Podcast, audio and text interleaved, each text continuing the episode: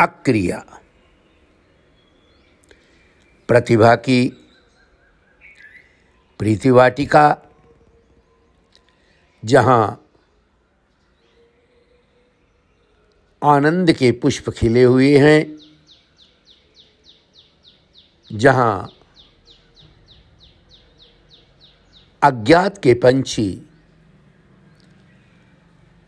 अज्ञात के गीत गुनगुना रहे हैं, उसी प्रीतिवाटिका में, उसी प्रकृति वाटिका में अज्ञात से अक्रिया की वाणी का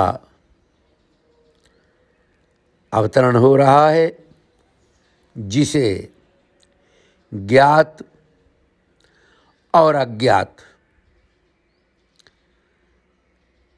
चेतना श्रवण कर रही है।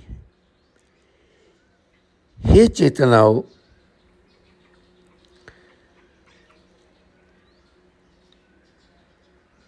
हम सभी के चारों ओर एक सृष्टि है।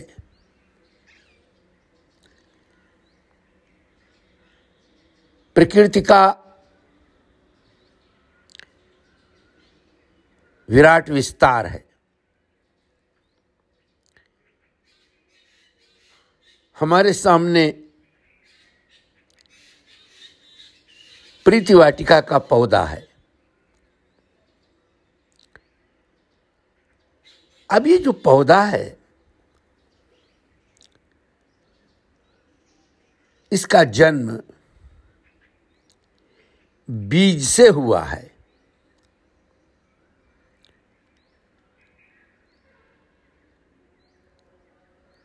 जैसा बीज है, जो बीज की गुणवत्ता है, वो समस्त गुणवत्ताएं इस पौधे में प्रकट हो रही हैं, प्रत्यक्ष हो रही हैं। अगर पौधा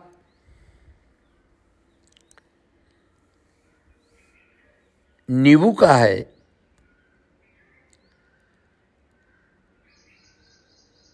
तो उस पर नींबू लग रहे हैं, लेकिन जो नींबू की डालियां हैं, जिन पर नींबू का फल लग रहा है, उन डालियों में कांटे भी हैं। पास में ही गुलाब का बहुत सुंदर सा पुष्प मुस्करा रहा है, लेकिन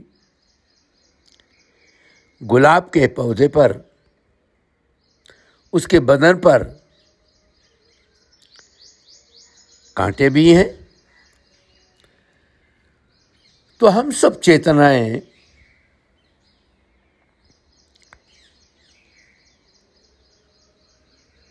दोनों चीजें देख रहे हैं।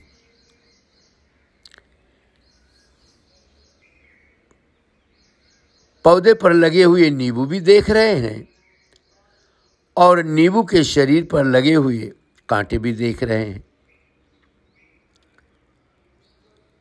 गुलाब का सौंदर्य और सुगंध से सुवासित पुष्प भी देख रहे हैं और उसके जिस्म पर कांटों की चादर भी देख रहे हैं। तो दो दृष्टिकोण बनते हैं कि जो भी इस पौधे का अज्ञात रचयिता है, उसने फूल के साथ एक कांटे क्यों बना दिए?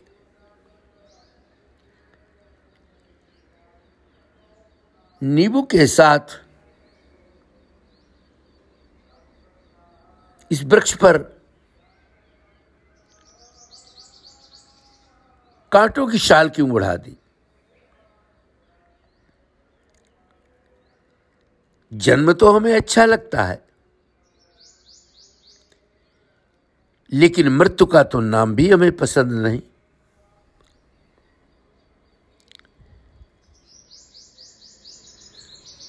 हे चेतनाओं, सुख हमें पसंद है, लेकिन दुख तो हमें अच्छा नहीं लगता। लेकिन ये तो सोचो,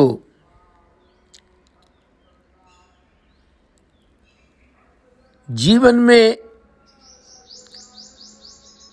सुख का वसंत भी आता है और जीवन में दुख का पतझड़ भी आता है, प्रभात भी होता है, सूर्योदय भी होता है, प्रभात में पुष्प भी खिलते हैं, पंछी भी गुनगुनाते हैं, लेकिन रात्रि भी होती है।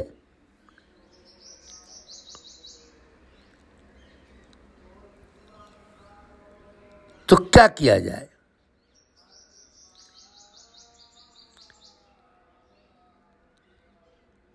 पौधे पर लगे हुए कांटों को देखकर क्या जीवन में गुलाब का पौधा न लगाया जाए? नींबू के वृक्ष पर लगे हुए कांटों के कारण नींबू का पौधा न लगाया जाए? मृत्यु के भय से क्या जन्म न ग्रहण किया जाए?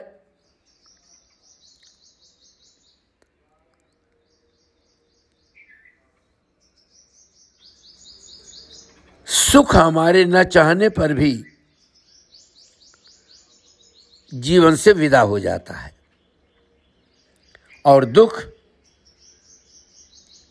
हमारे न चाहने पर भी हमारे जीवन में आ जाता है।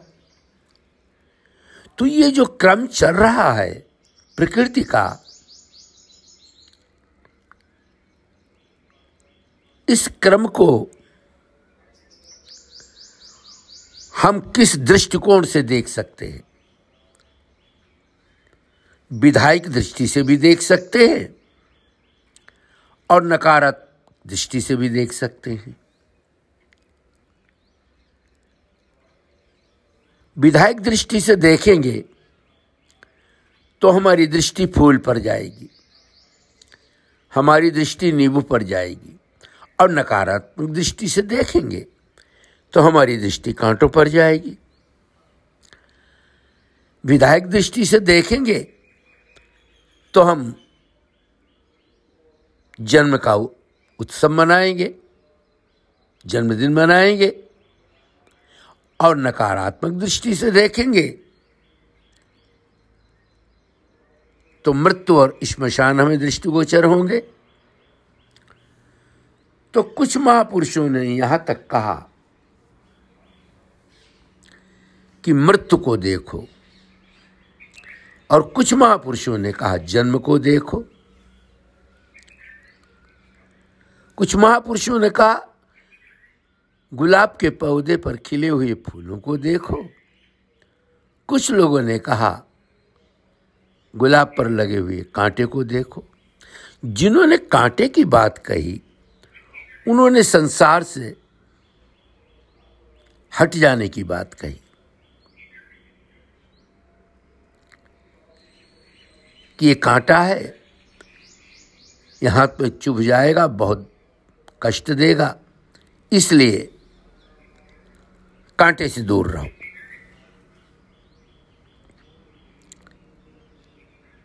लेकिन अज्ञात की वाणी, अक्रिया की वाणी आपको ये संदेश देती है कि हे चेतनाओं,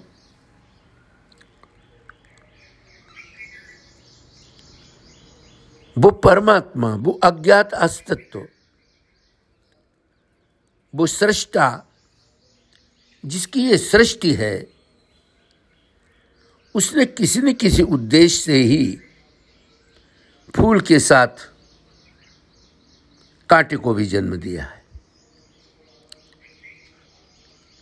दिन के साथ रात्रि का भी आगमन हुआ है। जन्म के साथ मृत्यु का भी सूत्र जोड़ दिया है। जीवन में सुख भी आएगा, दुख भी आएगा, जन्म की भी घटना घटेगी, मृत्यु की भी घटना घटेगी, लेकिन एक अक्रिया का जो रास्ता है वो ये है कि आप अपने आनंद को अपने अंदर तलाश कर लें। आप अक्रिया में रस लेना प्रारंभ कर दें, फिर शरीर के तल पर बीमारी भी आएगी, जीवन में संयोग के साथ वियोग भी होगा, जन्म के साथ मृत्यु की घटना भी घटेगी, कांटे के साथ फूल भी खिलेगा, दुख के साथ सुख की सुगंध भी मिलेगी, ये सब होता रहेगा। लेकिन अगर आपने अंदर में आनंद को खोज लिया, अंदर में शांति को खोज लिया, अंदर में प्रेम को खोज लिया, तो फिर यह बाहर के द्वंद आपको